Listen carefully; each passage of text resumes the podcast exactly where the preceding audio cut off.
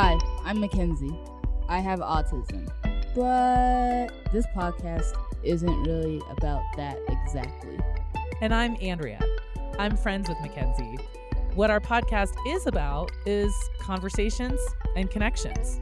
It's about how we are the same and how we are different. For each episode, Mackenzie and I interview a different guest.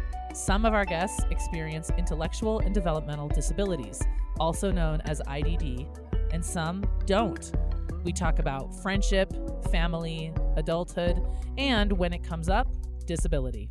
Our podcast is called Everybody In because we are so interested in everybody.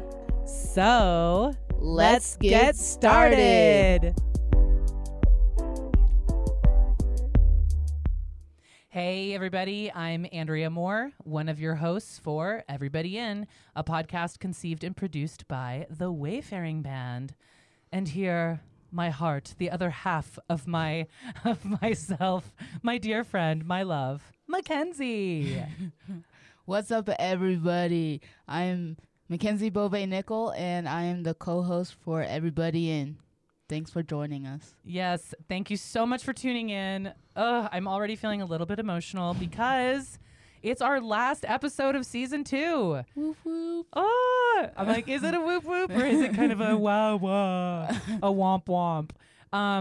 It's been a ride. Yeah, it has. Any highlights? Amazing. It's been amazing. Yeah. Have you enjoyed the ride, Mackenzie? Yeah, getting to meet new people and listen to the stories and all of that stuff. Me too. We've had so many fun guests and some really good conversations. You and I think this has been a really cool journey. And I remember we have a really exciting guest, of course, because in season 1, for those of you listeners who've been following us since the beginning of the Everybody In podcast, in season 1, we got to know our co-host Faith.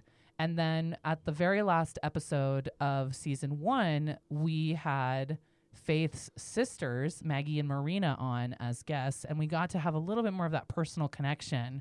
Now, we've had some conversations throughout the season about a very special person in Mackenzie's life, and that's how we're going to close this out. So, Mackenzie, who is our guest today? Oh, my gosh, it's my mom. It's Mackenzie's mom. Oh, Terencia. Yes, your mom has agreed to join us. And at the beginning of the season, I kind of said to you at one point, what if we had your mom? I was like, oh, no. Yeah, what did you say? You were like, no, thank you. You actually said you didn't think she would do it. No, because we were talking about it. And she's like, not really feeling it.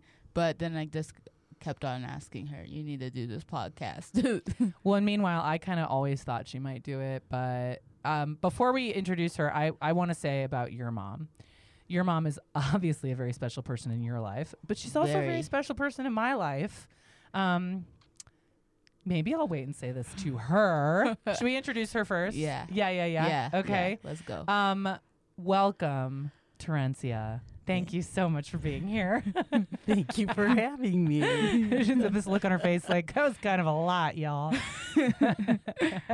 How are you doing? Are you excited to be here today? Yeah, I think so.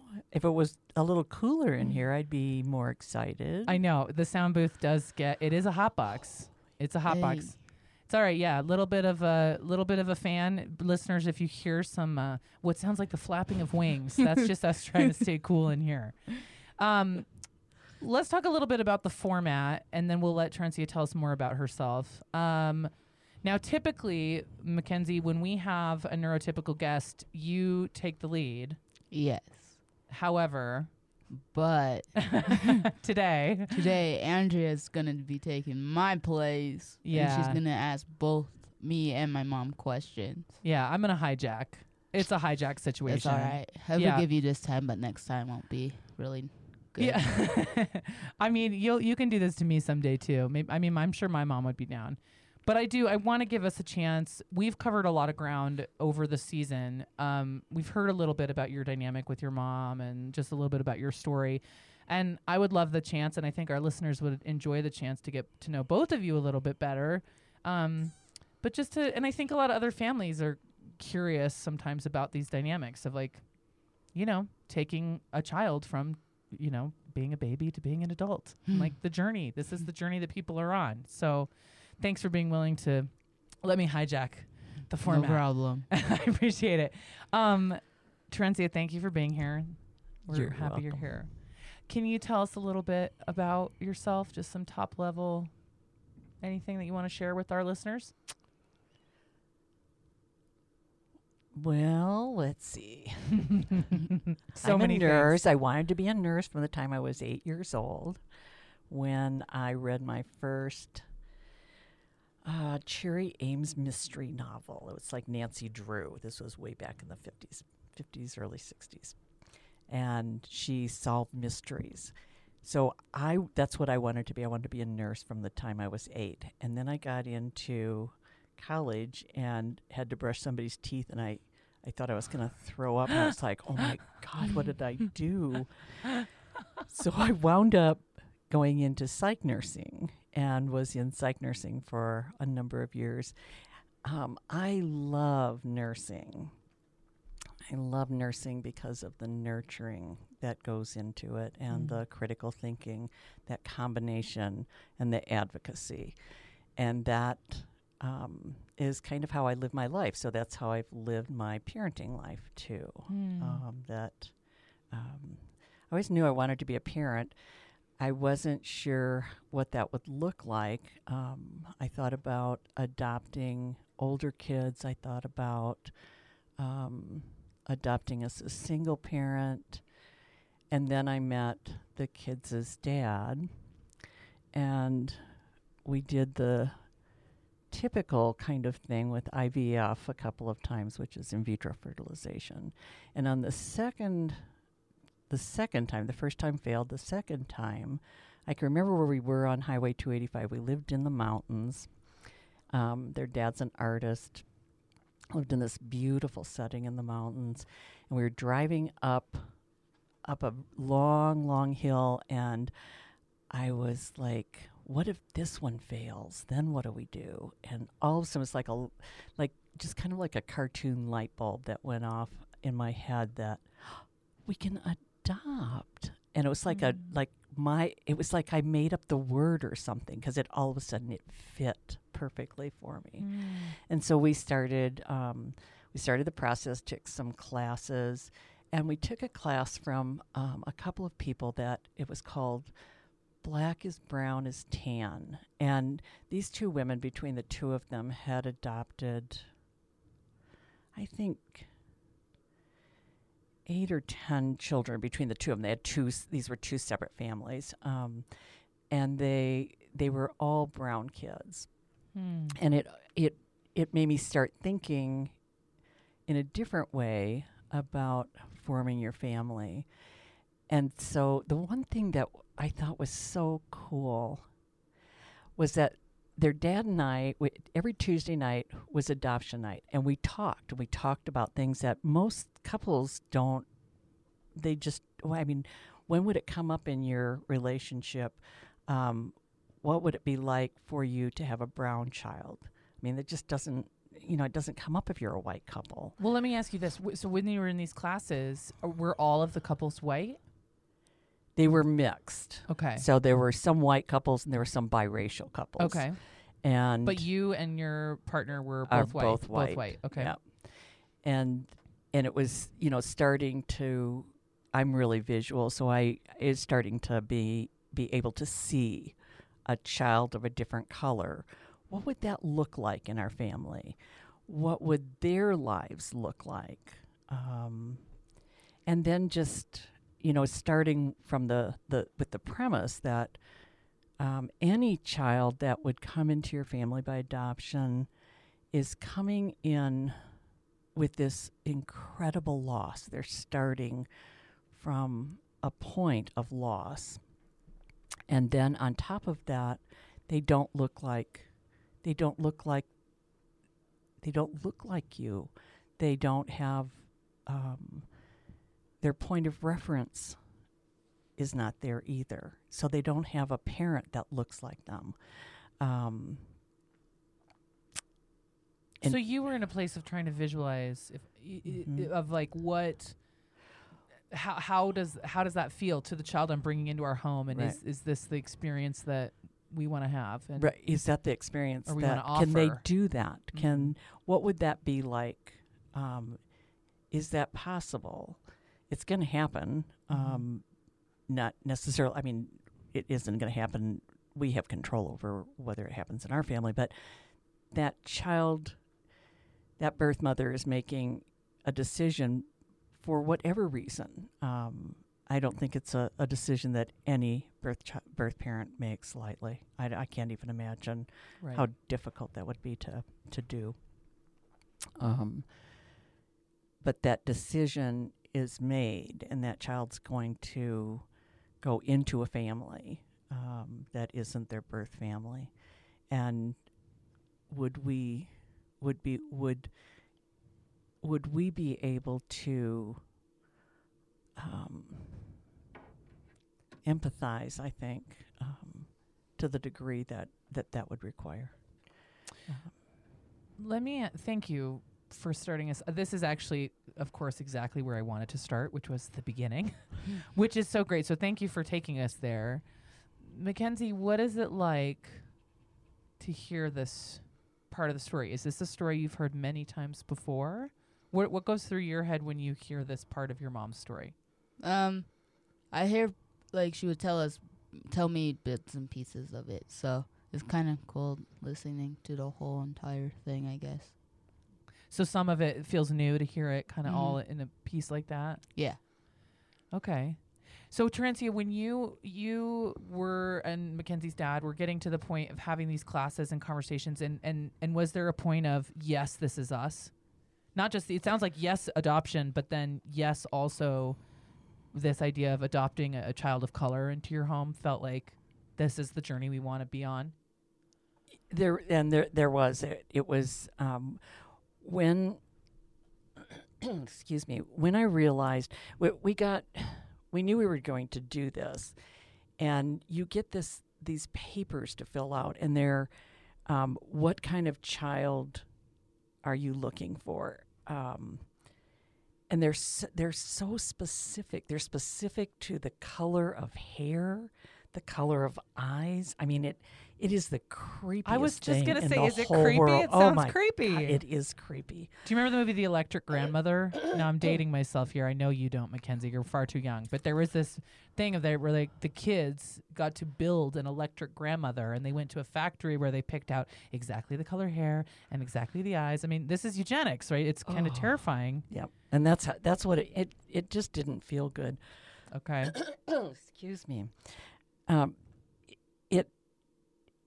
But what I realized in that process is that we were no longer controlled by our own biology. So we could choose, we could choose kids of color. Our family could look like we want the world to look. That was another one of it was a Tuesday night talk, and it was like so exciting. To realize that, okay, I don't like filling out these papers, and it creeps me out. But the flip side of that is that now I get to choose how my family looks, and not in a specific way, but in a big picture way. Okay. And so we signed up for a minority program, and 9 months after 9 months after our home study was finished, we got a call about Skyler, Mackenzie's older brother.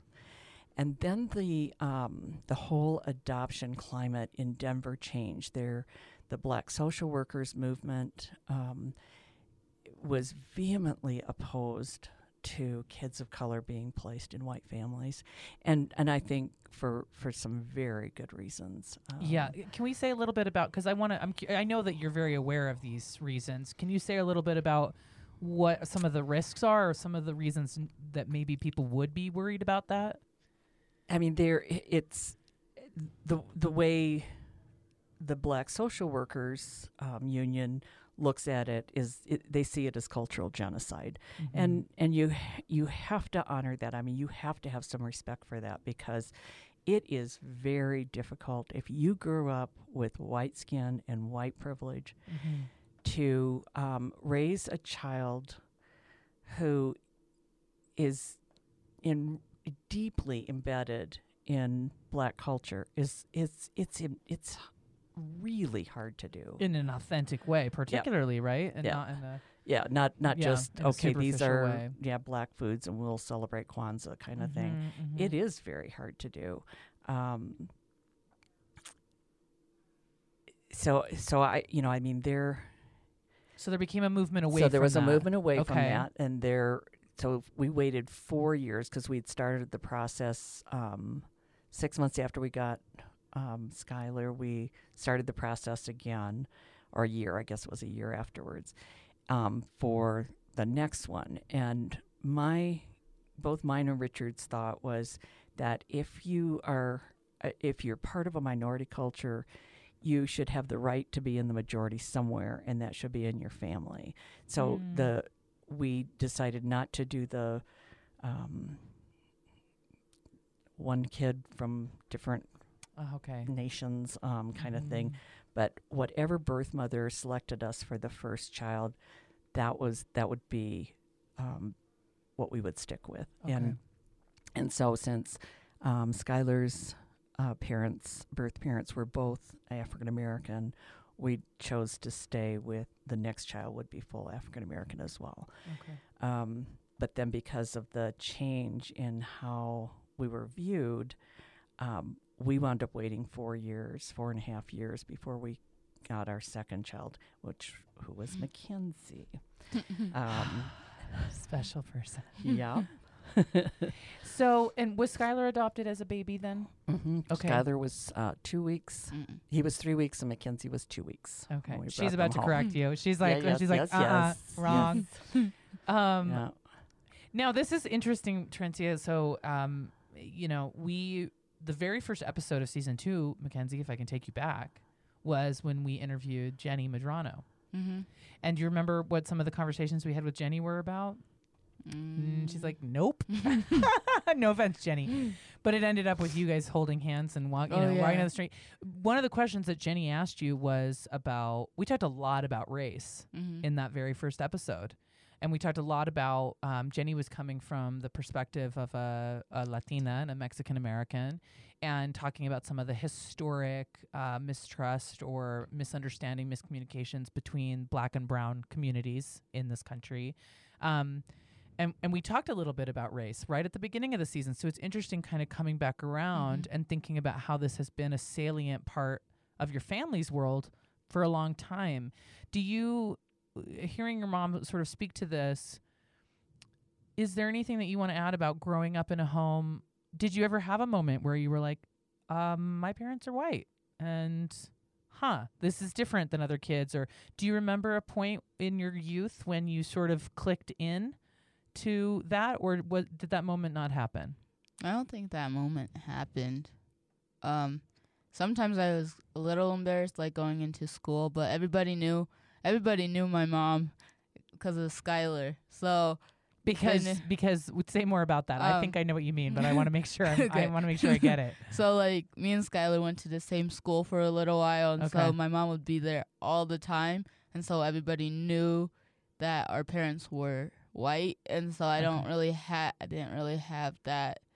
Like, wasn't news. No, because you were the second child, so they already knew that. Yeah. When you say a little bit embarrassed, because they didn't look like me, and then I would have to explain why. And do you have memories of having to do that? No, I don't. No. I remember in high school you talking about that some people would assume that you were a foster child because they would see me, and how disturbing that was to you. And you remember that, Mackenzie? A little bit. I've blocked a lot of stuff out, so. Even if you don't remember the specific incident now, do you have some thoughts about why that might be a distinction for you that would have impacted you? The difference between being fostered or being adopted? No. Not now? Mm-mm. Okay. Terencia, do you remember anything about that incident in particular that she mentioned at that time? No, it was painful for her.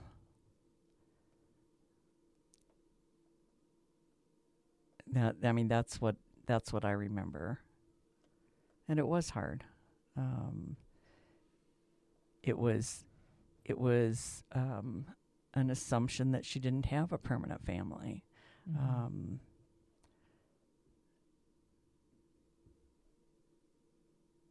Does this go back to the issue of belonging, of, you know, this idea of not having a permanent family, right? Of like, of this assumption that we might not belong somewhere, mm-hmm. you know, like that's like the bell that gets rung for me around this, is this idea of like having to explain yourself to people, where it's like really nobody's business anyway. But then this idea that like, oh, I have to explain to you who I am, what I mean, blah, blah, blah.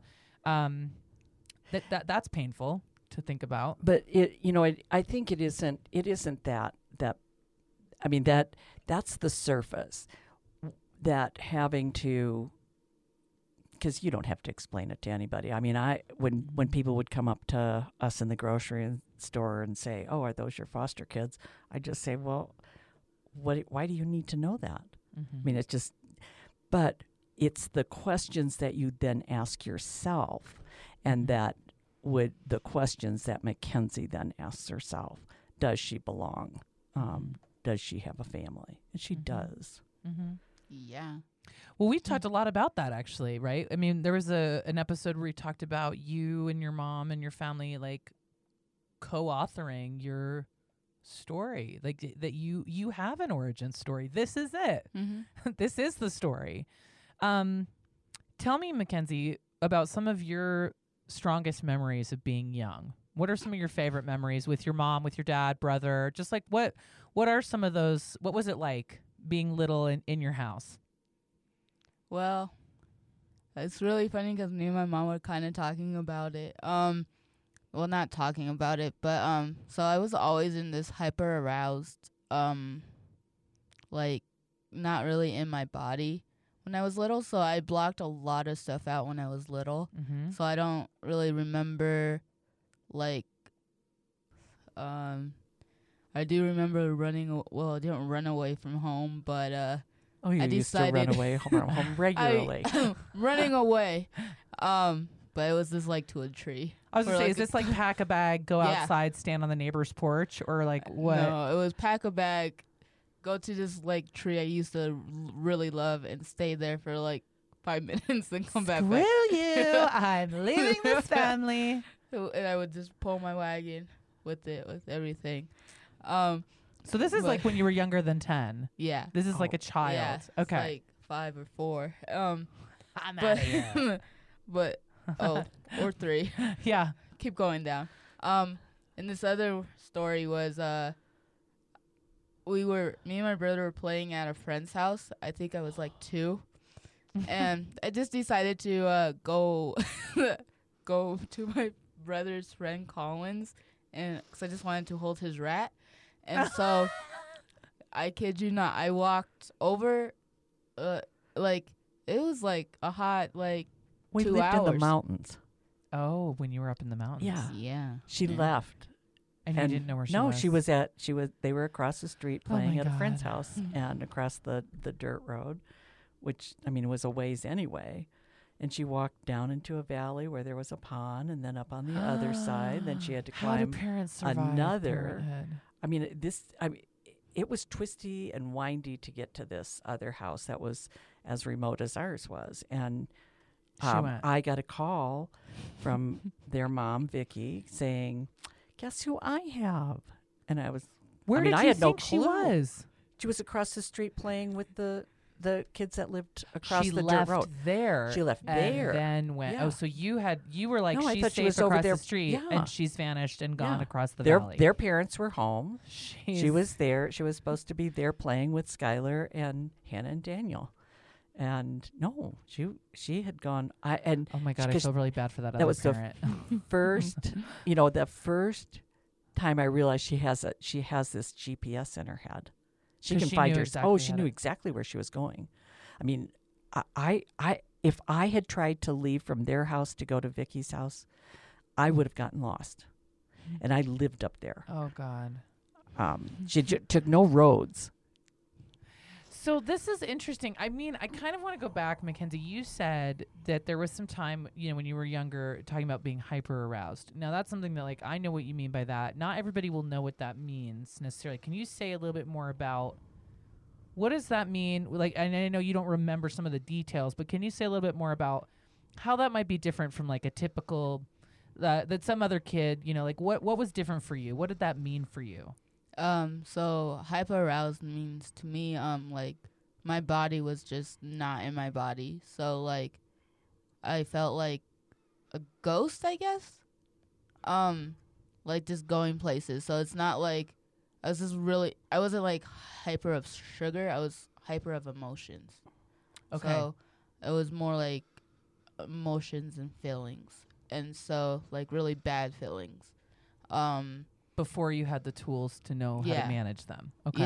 Yeah. So I would just block all of the bad memories out, even though I guess I did have good memories too, but I would block those out too. And so, yeah. Well, and I'm kind of interested. There's a couple things here. Like, so one, Terencia, I'm going to go back to your mom. Well, because I'm interested, you know, when any parent has a child, no matter how this child comes into our life, when a parent is parenting, right, there is the whole thing is the unknown, right? We have a lot of illusions. We carry these expectations, but in reality, no parent knows what is in store for their child. You just show up and do the best you can. Exactly, so right. Tell us a little bit, Terencia, in terms of, because we do discuss your autism, Mac, from time to time on the show, right? I'm kind of curious, as a family, when you were 2 weeks old and adopted, I assume that diagnosis was not in place. Was there a journey that you were on as a family to kind of understand some of these behaviors or experiences? And what was that process for you as a mother? So, you know, I think when you form your family by adoption, you look at things through the framework of adoption. And when you look at behaviors in kids that came into their family by adoption, you look at it in terms of loss. I mean, I think that's where you start, or at least that's where we started. In the process, so we did some attachment therapy. Skyler also had attachment therapy. And then their dad was diagnosed with FTD, which is frontal temporal lobe degeneration. And once he was, you know, there was a whole lot that went on, you know, between attachment and his diagnosis, but tons of details. But the broad picture is that with him getting a diagnosis of a neurodegenerative brain disease, because FTD is, I mean, it's degenerative, it's progressive. It made me start looking at her more through the framework of, is there something neurologic? Is there a neurologic piece rather than it being driven by just loss? Because that never felt quite right. And so that started the journey towards getting a diagnosis. And so that we could, you know, number one, you get a diagnosis, you have a much better chance of getting services. Right. But also, that gives you some tools. It gives you access to some tools, right. Therapies that might be helpful. What she struggled with is not having words. She didn't have words to say what it felt like to be inside of her body. You know, I remember, you know, at 2, we had this shelf in our house. It was called the Binky shelf. Mackenzie couldn't tolerate the sensation of her tongue touching any part of her mouth except for strictly midline. And she would just start screaming. So the binky helped keep her tongue at midline. And, you know, you'd walk down the hall and you'd see the binky shelf is empty, and it would just be this mad scramble, all three of us, to find the binkies and get them, because she'd be walking along and she would just drop it out of her mouth. And then if she had something that she needed to do to move her tongue, that would move her tongue, that's when the screaming would start. And so that would soothe her immediately. She could get her tongue back in midline.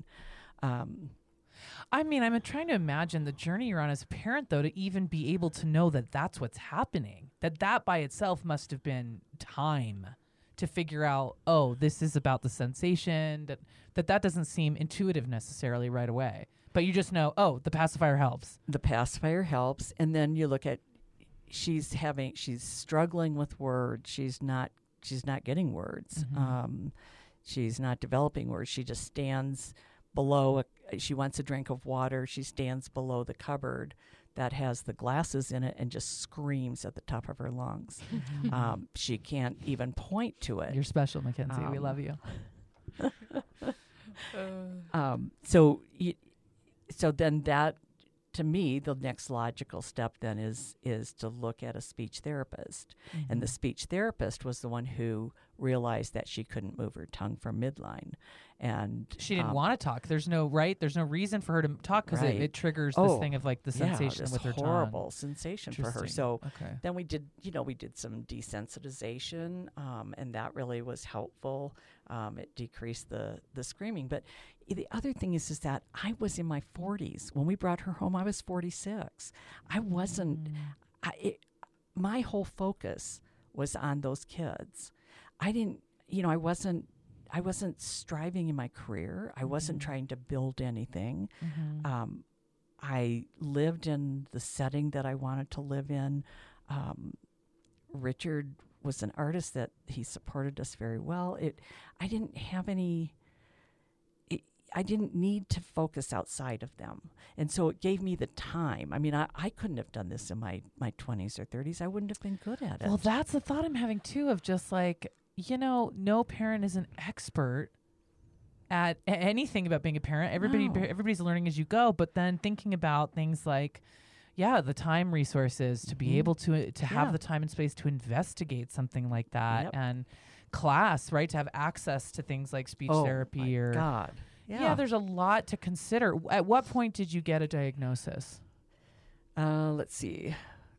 Children's had just brought back Robin Gabriels. They sent Robin Gabriels to she's a PsyD at Children's Hospital.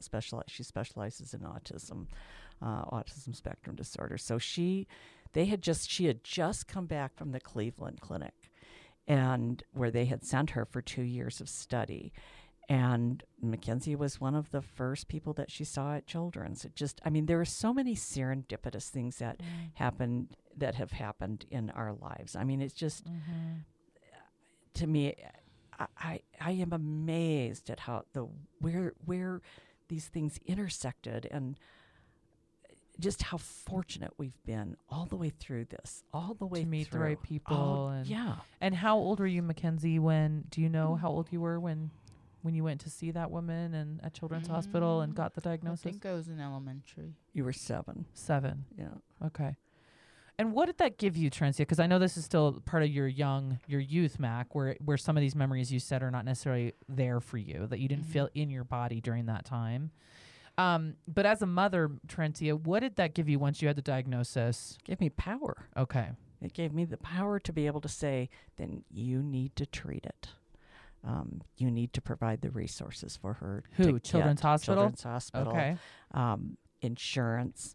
Because that was before there was parity, before there was any kind of legislation, because all of her therapies were being paid out of pocket. Oh, my gosh. And so there wasn't any parity. And that was despite the fact that we also carried insurance and paid insurance every month. But that was... and it also made her eligible for Medicaid. And once she had Medicaid, oh my gosh, that opened up the world for her. People ask why we fight for Medicaid. Oh, and like for God. Those folks who don't know why Medicaid is so critically important, I mean, this is massive in our community, right? Just so when you have those supports. So you have a speech therapist, you have an OT, you occupational have therapist, yeah, an okay. occupational therapist, you have a behavior therapist, you have, I mean, she had 5 or 6 different therapists at one time, all treating her at the same time, and none of them spoke to each other. And I remember sitting in the school social worker's office and just crying, saying, I can't be her case manager too, because I couldn't get teachers to call therapists or therapists to speak to each other. Once she had Medicaid, then she could have day treatment at the Tennyson Center, where everything was in the same place and they were all on the same page. Oh my God, what a difference that made. Huge difference. Mackenzie, you're nodding. What do you remember about that time? Do you remember a difference? Yeah, I was in like 3 other schools, or maybe 5. 5 other elementary schools. They didn't know how to teach me. They didn't know anything. Like when I would break down, they didn't know how to help me. And then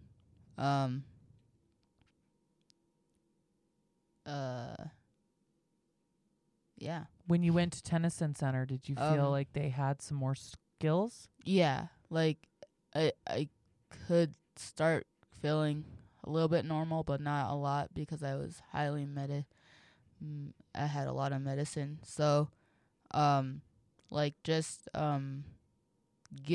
just knowing that I could get supports in schools after Tennyson Center, and that's what happened for a little while for when I went into third to 5th grade.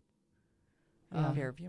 Yeah, Fairview. It was this, Miss Shauna. Oh my gosh, she was like the best teacher ever. Nice. Shout out to Miss Shauna. They're still in touch. Yeah. Nice. She was gonna leave to go to a different, like she wanted to go travel to be a teacher, and she stayed just for me to be able to have one more year. One more year at Fairview. Wow. They like had like a little, like if I got like kind of stressed out, they had like a little quiet room to go into. They had like a corner for me to go into, just to do. She's so intuitive. She was an incredible teacher. Yeah. And this was her first years. Wow. Yeah. And, like, I just remember every time we would come in, because, like, I do remember that I had a lot of, I had a hard time doing transitions. Mm-hmm. And so every, like, transition, we would come back and we would do the melt, meaning, like, you would do, like, a crossover situation. And I see you crossing your limbs. Uh-huh. And our legs, and then we just would listen to, like, this classical music for, like, 5 minutes. With the lights down. With the lights low, okay. And then you would melt, what, into the floor, into the desk. Into the desk, and this, for, like, 5 minutes. And then all of the kids felt good afterwards. Not even I love me. That you still remember that from elementary school, like a technique like that. It shows me that, first of all, as an individual, you really can make a difference. Mm-hmm. Like you can have a huge impact on someone's life. And even like you said, those were her early years as a teacher. It's not that she was like top of her field, PhD, blah, blah, blah, but just she was intuitive. That was the word you used. She was intuitive. And it sounds like she listened to you. Yeah. And she was really connected with my family too. So like we would do stuff like in the summertime, or nice. Just to give my mom a break too of not having my behaviors all over the place. Well, I'm guessing she got a lot out of it herself. I'm guessing it was reciprocal, that she also had a relationship with you that benefited her. I think there's a lot of pressure on teachers sometimes, like they have to know how to differentiate for every single student and have the answer for every single different need, when in reality what you're describing sounds pretty human. You know, she was magical. Magical human. And that was before you were on medications. Oh, was it? Yeah. Oh, cool. Well, that's good, because meds aren't everything. You just described a practice, you know, and we all have different practices, right? There's all kinds of things. Some of us do physical things, some meditative or spiritual based or whatever. I mean, there's a lot of tools, and most of us use more than one. I want to acknowledge something, which is that we're talking about a territory, a period of your life that this is personal, mm-hmm. right? And that, and there's some emotion attached to being a young person struggling with, I mean, this is true for all people, but I mean, in particular, I just want to say that out loud, that like, this is personal. Mm-hmm. And part of why I'm grateful to both of you for sharing some of these personal stories with our greater community is that, you know, we've been spending a whole season, Mackenzie, getting to know you better. Mm-hmm. And I think most of our listeners would probably say that the woman we've gotten to know is a self-possessed, intelligent, independent, you know, woman with ideas and creativity and who's extremely accomplished. I mean, we've been listening to you talk about being an ambassador for Worlds, Special Olympics, and, you know, all of these things that you do. And what's really valuable to me about this moment is getting to connect some of those dots and be like, oh, guess what? Like, you've had a journey. Mm-hmm. Like, you weren't born this star athlete, you know, with all these tools to be able to like manage your emotions and learn how to communicate. And like, you had to learn this. You worked hard. Yep. You worked hard. And as a family, you know, you worked hard. I want to ask, before we go into the break, I want to kind of ask one more question. And this is really, Mackenzie, I'll start with you, but mm-hmm. You're also a mother and a daughter, right? Yes. which is a very ordinary relationship. It's, you know, there are a lot of people who are mothers and daughters. Mm. Can you, Mackenzie, going back to thinking about just being a young person, anyway up through high school, you know, from very young until high school, how would you characterize your relationship with your mom in those days when you were younger? What was it like? It was hard. It was really hard. What made it hard? Just to connect with her. Because I knew how to do her buttons, and she knew how to press my buttons. Mm-hmm. And we just did not know how to communicate with each other until we got all of the right people to help us talk our feelings out to each other.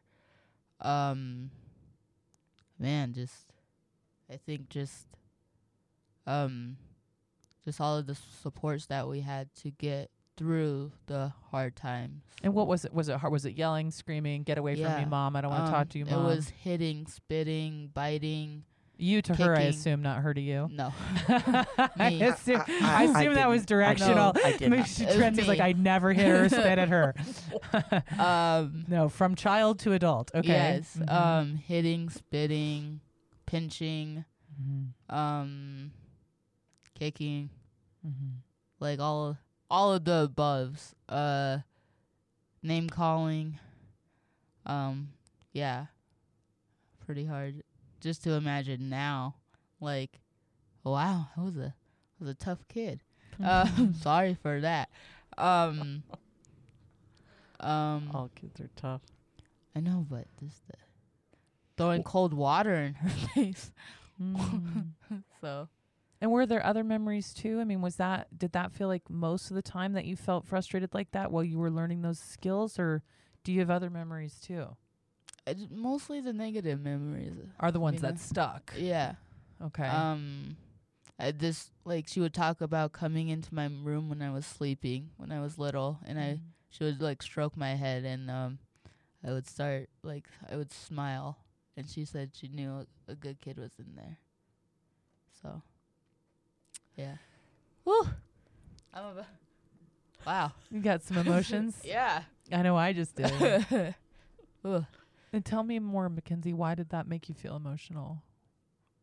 Knowing that she wouldn't go away. She's going to stay with me and all of that stuff and not give up on me when the hard times and all of that stuff. Yeah. Let's take a quick break. We'll get some tissues, and we'll be right back. Bye. The Wayfaring Band is an adventure where everybody belongs. But we're not a rock and roll band, are we, Mackenzie? No. So what type of band are we? We are a band of travelers. A band of travelers, right. So the Wayfaring Band creates original, transformative adventures for adults with and without intellectual and developmental disabilities. But who can travel with the band? Everybody. Oh, that's right. Everybody can. Well, as long as they're a grown-up, right? I mean, our programs are for adults. Sorry, kids. Yeah, sorry, kids. But if you're an adult, everybody, you too can travel with the Wayfaring Band. Adults with developmental disabilities, caregivers, students, teachers, professionals, activists, interested community members, all of you are welcome to join us on tour and experience our culture of inclusion firsthand. Be a part of it. How can they learn more, Mackenzie? Learn more at www.thewayfaringband.com. Let's go. All right, everybody, welcome back. Thank you for sticking with us. We are here with, of course, Mackenzie and myself, Andrea, and Mackenzie's mom, Terencia. Thank you both. We've been having a great conversation so far about kind of what it used to be like, right? The beginning, the process, Mackenzie's early life and coming to be in your relationship as mother-daughter and the hard times. I think it would be great. Let's turn the corner now, because the two people we're in here interviewing today, I mean, this is a very different story than kicking and spitting and biting and name calling. And I think especially for some of our parents who might be listening, it could be kind of exciting to be like, wait, is there light at the end of the tunnel? There is. So let's talk about it. What is there a moment? Is there a turning point? What started to give y'all some relief? You want to go first? Or you want me to go first? You need to think about it. Yeah, I'll think about it while you're talking. Okay. I feel like the turning point was finding a really good high school. TJ. Thomas Jefferson High School. TJ, let's go. Spartans. Because I've been to, like, I would say 15 other schools. It felt like 15 others. Probably like 10 other schools. Wasn't even that many. No? Oh. It felt like a lot, too. It felt a lot. And I think the second time I was at Tennyson Center, and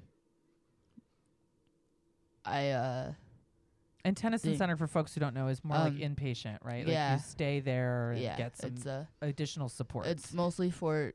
But she had a year of day treatment there. Yeah. Okay, so sleeping at home. And then when she hit adolescence, the second time was, I mean, that was huge. Then she did some inpatient. Yeah. Oh, okay. Okay. Why I did inpatient was because I was on so many meds, and my mom... My mom was trying to get me all off of it, and I needed a safe place to do that. To make the transition. Yeah. Yep.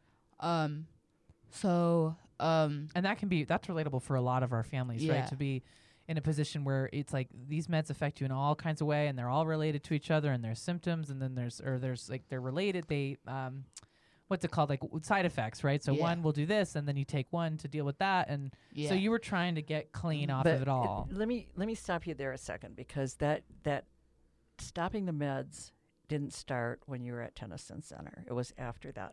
No, I know. But and you weren't at Tennyson Center to get you off the meds. Oh. And here's another piece where I think race gets interjected, is that I took her to a private psychiatrist, and what they started doing was they put her on meds. This was early adolescence, when things really were going haywire with her brain was just firing all over the place. And when there wouldn't be changes, they would up the dose until they would max her out on one medication. Then they'd add another one, max her out on that and add another one. And I would set those meds up, and I would think, how can this be helping her? And you are a nurse too. Yeah. So this isn't just a feeling. This is like your background as well. Oh my gosh.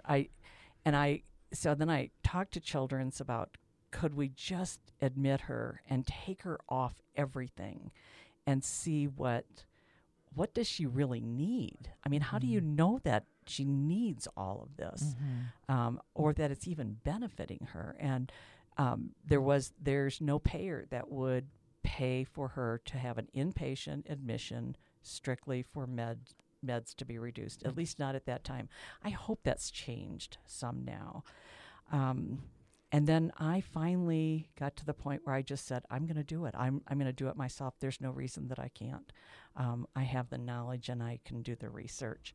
And so I just withdrew her slowly on each medication. And I had one psychiatrist who said, he changed all of her meds in one session. And when I asked him, well, why, how do you know which one's working if you're not doing them one at a time? And he said, well, if you want to pay me $5.50 an hour to do it slow, I'll do it slow. I mean, and I really do think some of that had to do with the fact that she's brown. Yeah. There's such a sense of throwaway in brown kids. From white culture to brown children, this idea that you're disposable. Yep, you're disposable. I don't know. It's just a sense. I think it's a sense that's hugely backed up in research, though, from like how foster children, Black and brown children, are over medicated and. Yep. This idea of like we're gonna give you medication to control your behaviors. I think that's something I've noticed. And so we did that. I mean, I set up I did a whole plan. I got her off of everything except for one that I was really scared about, and I found a psychiatrist out in Aurora that would slowly take her off the other one. He would oversee it. I asked her 6 months after she'd been off the meds if she could tell any difference, and she told me no. And I can still picture where we were again. We were driving. We were on I-25, and it was like a year later. And she goes, Mom, my brain just woke up. Whoa.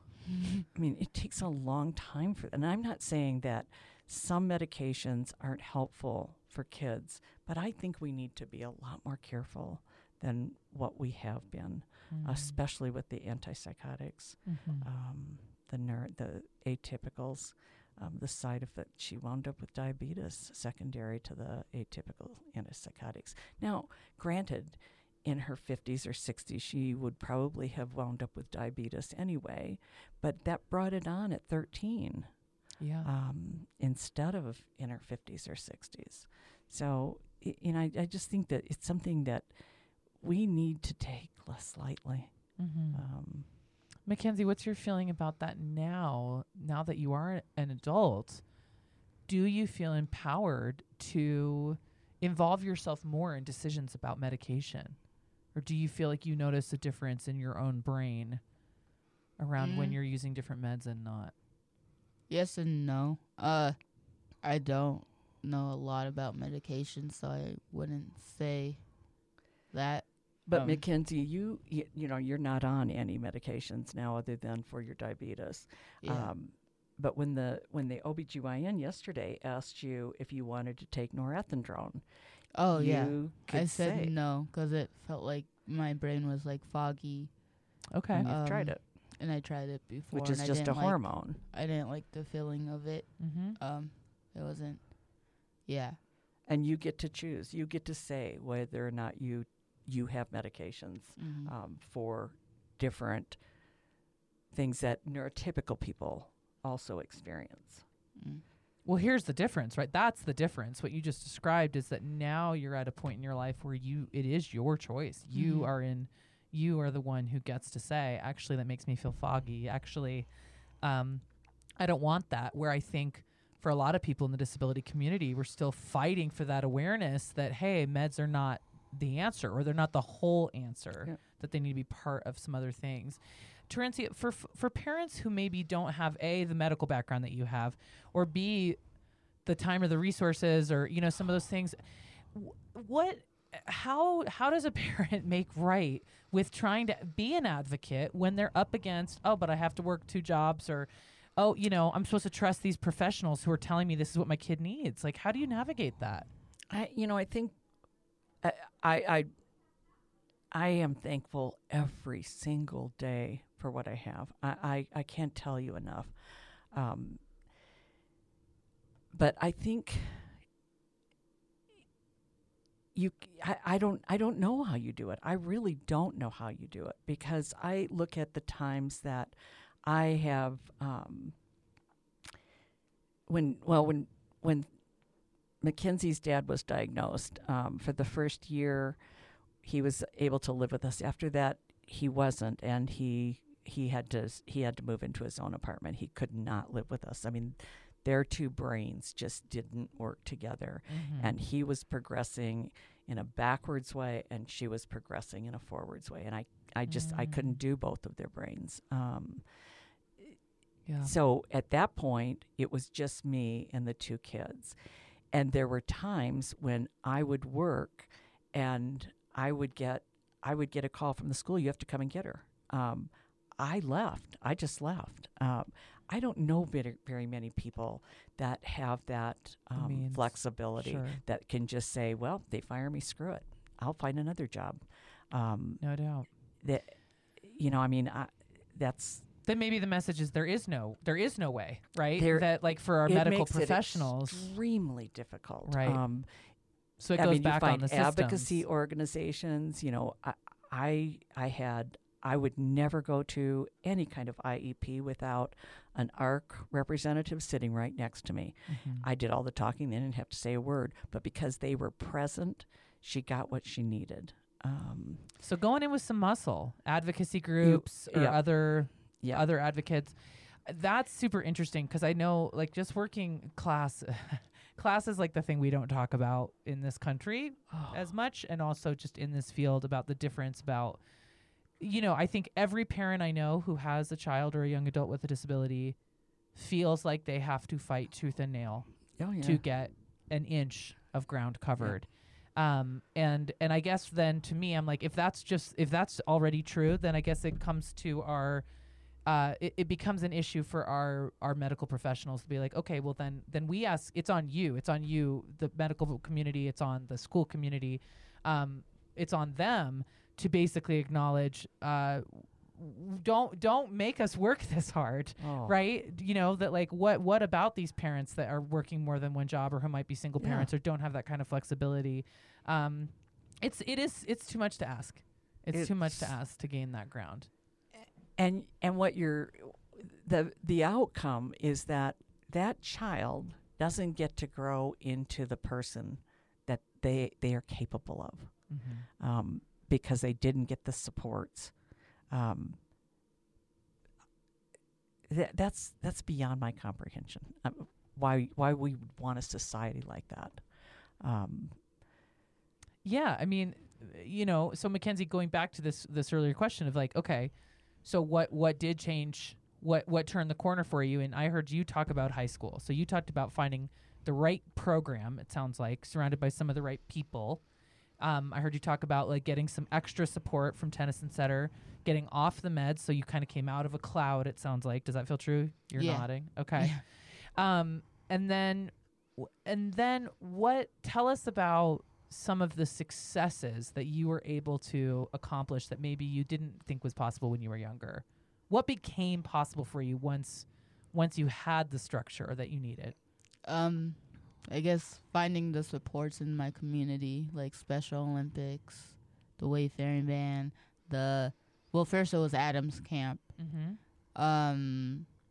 Then the Wayfaring Band, then Special Olympics, and the really big thing is, I think it was all of the therapists that helped me and my mom communicate what we needed, 'cause communication is the key, right? Like, you should, you know, be able to talk about your feelings and all of that stuff, and in a good way and not a bad way. So tell us about it. Like, what do you do now? What is your relationship with your mom like today? Our relationship today, huh? I'm just kidding. Well, you're 24. I am 24, almost 25. Whoop, whoop. Actually, by the time this airs, you're probably going to be 25. Hey. So, hey. So you're a quarter century. Hey, let's go. What was the question? The question is, what does it look like when you communicate with your mom today? I mean, we talk way more than we used to. Okay. I mean, our connection is really good now. Like, we can just if we get in a fight, we can just fix it, like, faster than not. Like, it used to take, like, a couple days just to come back together, but I feel like it takes, it doesn't take a long time to apologize. So we're not talking about a fantasy land in which there's no conflict, but you're saying when there's conflict, you have a faster rebound. Yeah. Okay. Because back in the day, we would fight, and we would both be at the high point, and we couldn't control our emotions, and that's when we needed help and, like, respite stuff for me and for my mom. But now I feel like we're way better, like 100% better, and more communication, and we have a really good bond too. Like, I feel like it's stronger than most a mother and daughter duo. I think, yeah. What do you think, Terencia? What have you noticed about about your relationship? What works?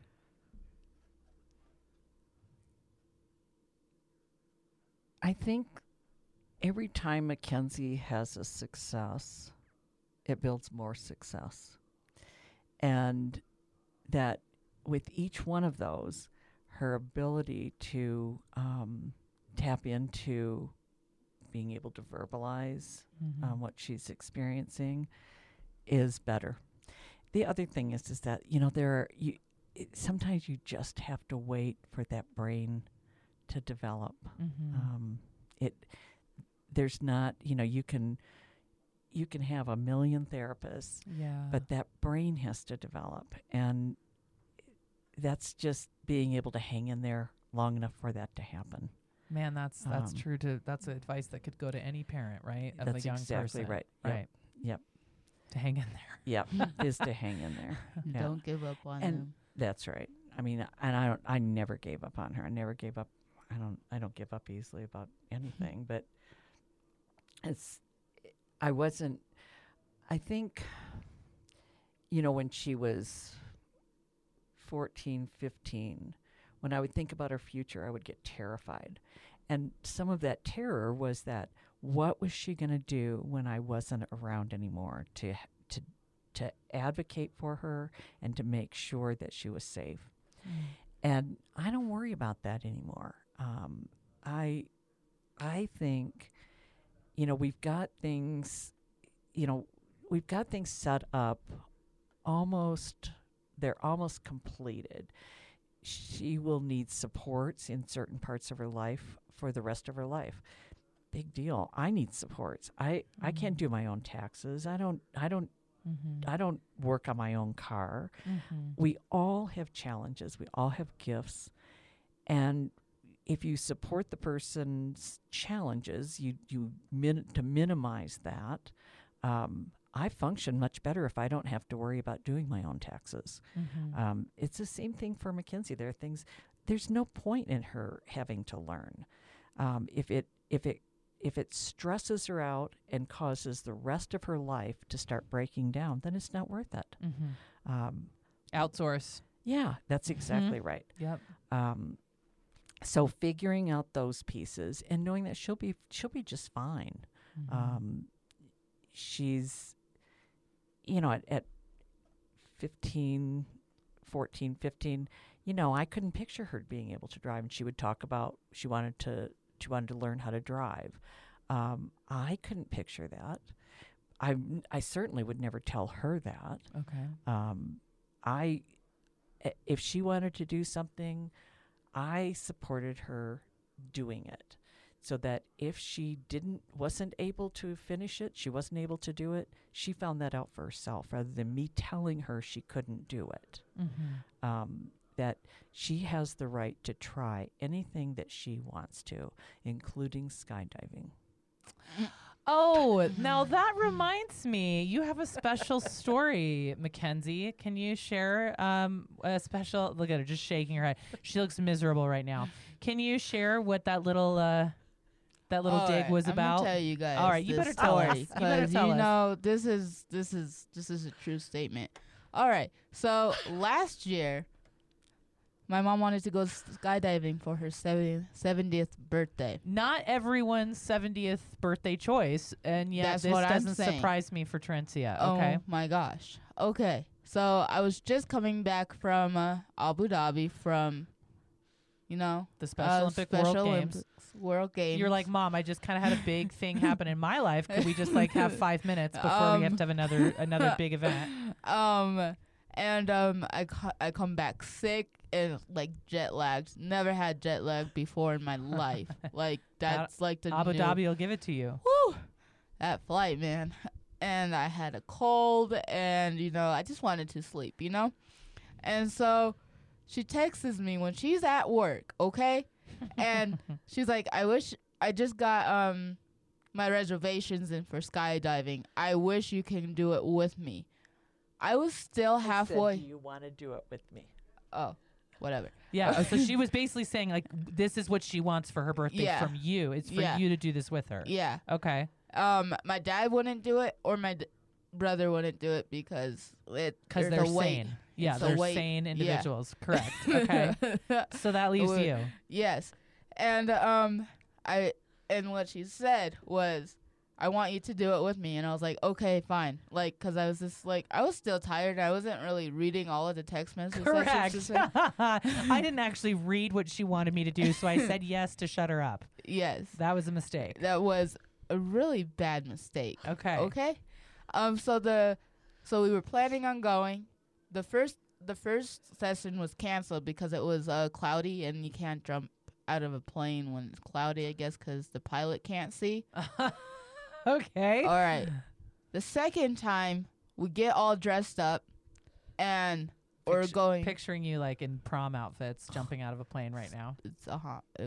Oh man. We get loaded on the bus, to go to the pad thing, whatever, launch pad or.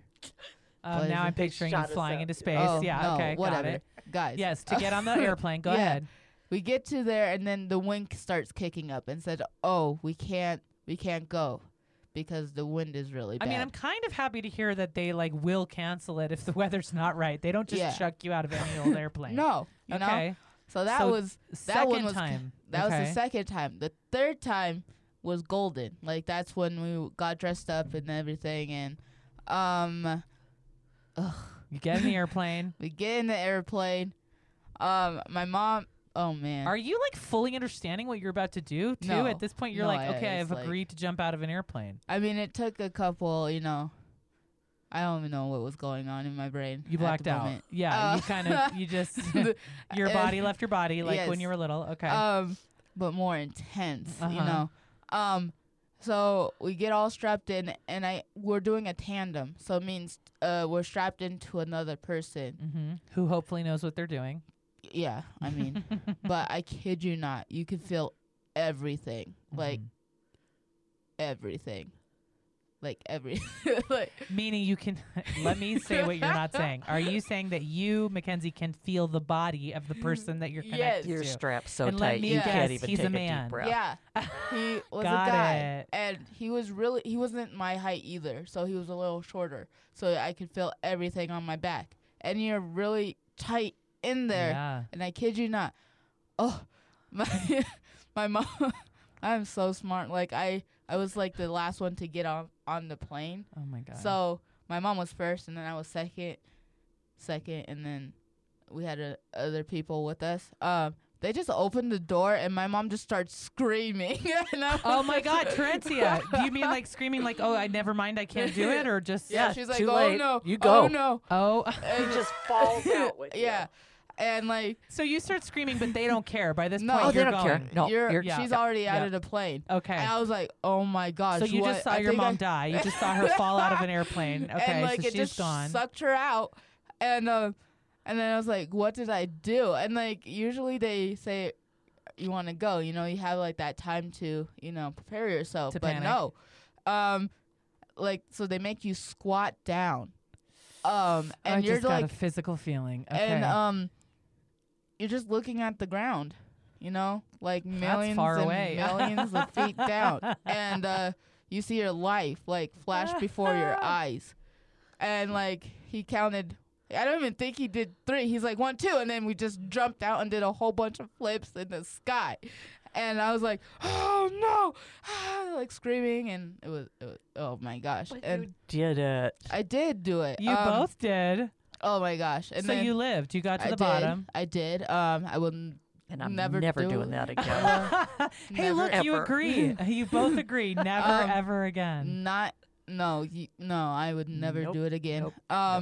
But, like, I'm so happy she's my mom because, like, she would push me to do, like, the unbelievable things. Like, we did, like, the Royal Gorge. Yeah. Swing. Oh, my gosh. A canyon swing. Those are terrifying. I'm embarrassed myself for a minute. I think I was in middle. No, I was still at Tennyson Center the first time we did it, and we were in line, and we have like these like little suits on, like, you know. And I was so scared I peed in my pants. Sure. I mean, that seems like a fair reaction to me.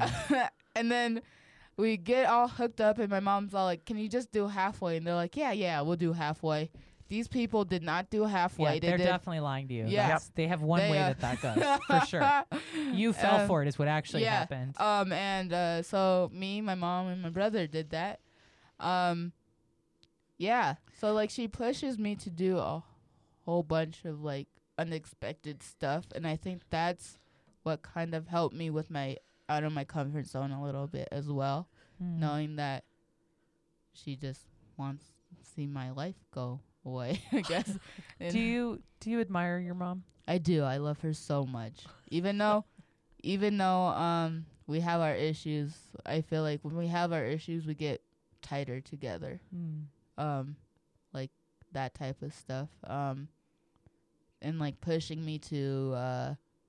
I didn't want to do snowboarding for the longest time because I would fall and hurt myself, and I didn't want to do it. She's like, "No, you're gonna do snowboarding," and now like I'm an ace at it, like that type of stuff. So she's the drive, a lot of the time. And then I didn't tell her that. What? That she wanted to do snowboarding. Well, yeah. And I said, if I sign you up, you're going to do it for the whole. Now, that sounds like a real mom-ass shit to say. Yeah. Just, if I sign you up, you're damn well going to do it every single time. Yeah. And now I'm, like, super good at it. So it's, like, that type of stuff I really admire about her. Like, she knows that I can do it, and then I say I could do it, and then, you know. Now I'm like this cool person because of my mom. So it sounds like Mackenzie, tell me if this is true, that you lean on your mom for some confidence sometimes. Like that, does that feel true? Yeah. That like when you're sometimes not all the time, but that sometimes like you'll let her kind of push you into doing things that maybe you want to do anyway, but need that last little nudge. Somebody maybe that believes in you. Maybe not even a nudge; it's a push. Could be like a push. It's an airplane. Sure. It's definitely a push, actually. That's what it used to be. I mean, before the skydiving one, it'd been a while. You push yourself, and you have the confidence to do these things yourself. You don't. I'm not doing skydiving again, though. That's fair. I'm not either. Well, Terencia, what are the aspects of Mackenzie's personality that you're the most in awe of or proud of? Oh my gosh, I don't have any doubt that she is the best daughter in the whole world. I mean, I just got this incredible kid and young person now in my life. I mean, how lucky did I get? She's empathic. She's so good with little kids. She's creative. She's funny. The other thing is that a lot of people like her, and that is, I mean, that's a skill you can't teach, you know. And that makes it that's what reassures me that she is going to be just fine because there are so many people that love to spend time with her and be around her. She's incredible. And when you say, I mean, this, you touched on this earlier, but I think a lot of the parents in our age group are in the same boat. You talked about Our age group? Meaning, sorry, the group that we work with in the Wayfaring Band is young adults. So meaning a lot of the parents of young adults are starting to think about what you said earlier about, like, what happens after I'm gone? Sure. Right? That's our job. And yeah, it's all parents' job. And then eventually it's sort of like, oh, it's next. Or, you know, it's like it's a little bit sooner, and it feels more alive. And so when I just heard you say, she's going to be okay. Can you paint that picture for me a little bit? Like, you've seen so much. You said, I never imagined her driving, and now she drives. Right. What do you think is right around the corner for her? What might be the next leap that you that the next she step makes? Is that she goes into her own apartment in 2021, and she set that timeline for herself, and with supports that are not provided by me. Mm-hmm. That's her next big one. Right around the corner, Mac. Yeah. Yeah. Right around the corner. Yeah. She's she's living in the cottage house behind me. That gave her you should have seen her face when I told her that's where she was going to be living when we first moved there 3 years ago. It's like, I have to sleep out there by myself. Okay. So like, some fear, some disbelief. Uh-huh. And now, it's all I can do 2 nights a week to have her spend any time with me in the evening. It's like, well, I'm going, you need anything? I'm going over to my house. Okay. Yeah. Well, let me ask you both. Thank you so much for your willingness to share this. And I love hearing, I love hearing your journey. Terencia, what I wanted to say earlier is that you have been instrumental in my growth as an advocate. And I feel emotional about it too, but you were the first person that I ever heard use just some fresh language. Like when I was searching for how there was something inside of me that was like, I don't know, our community I felt hungry for a new model for equity, a new model of relating that felt more authentic and real and justice based. And that felt more centered in the people that I was actually connecting with, Mackenzie, that would be like more about your voice than my systems, and Terencia, you have always been, I consider you a mentor in that area for me. You've pioneered that for a lot of us in terms of just how to keep getting out and fighting and trying to have that awareness of like, hey, there's a lot of people, like you said, who aren't in a position to fight like this. Yeah. And so those of us who are, we've got to, we have a responsibility to help turn around and pull that next person up. And there are some amazing advocacy groups in this city now, Thrive, CCDC, they're, and always the ARC, but there are some a lot of good people doing good work. Do either of you have any other questions for each other? Mackenzie's just shaking her head. You think of anything else you want to know about your mom or anything else you want to say to her? I love you. I love you. Are you cooking dinner tonight? No. Some things never change. Well, then let's wrap up. Thank you both so much for spending your time. And Mackenzie, I just want to share thank you for season 2. Thank you. You nailed it. Thanks. Listeners, we appreciate you listening and going with us on this journey. But Mackenzie, you've really, it's been an amazing process doing this podcast with you. And I had a great time. What am I going to do on Wednesdays? We're just going to keep eating crawfish. Let's keep doing that thing. That's our Wednesday thing sometimes. So listeners get jealous. Do you have anything else, Terencia, that you want to say? No, I think, Andrea, you're doing a great job. You're doing a great job with Wayfaring Band, and you just think about how what you've developed, and how many lives you've affected. Mine too, man. Thanks. Oof. Just gonna try and wipe out all of our listeners with tears at the end of season 2. Thank you both. Mackenzie, you so much. This is it. What's your sign off? I'm dropping the mic. Drop the mic.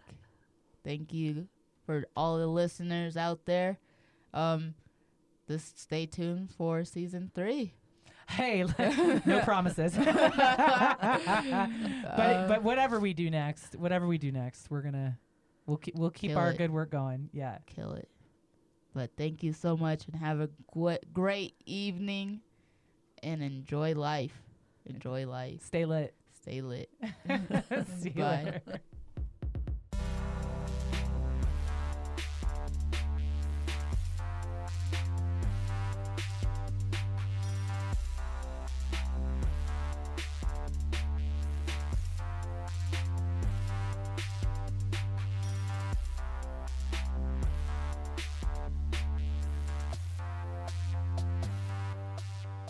Everybody In is sound engineered by Karen Hibner with original music by The Dosage. It is produced by The Wayfaring Band, a Denver-based 501c3 nonprofit specializing in life skills and leadership training through travel for adults with and without disabilities. Be sure to rate us on iTunes or wherever you get your podcasts. Later, alligator.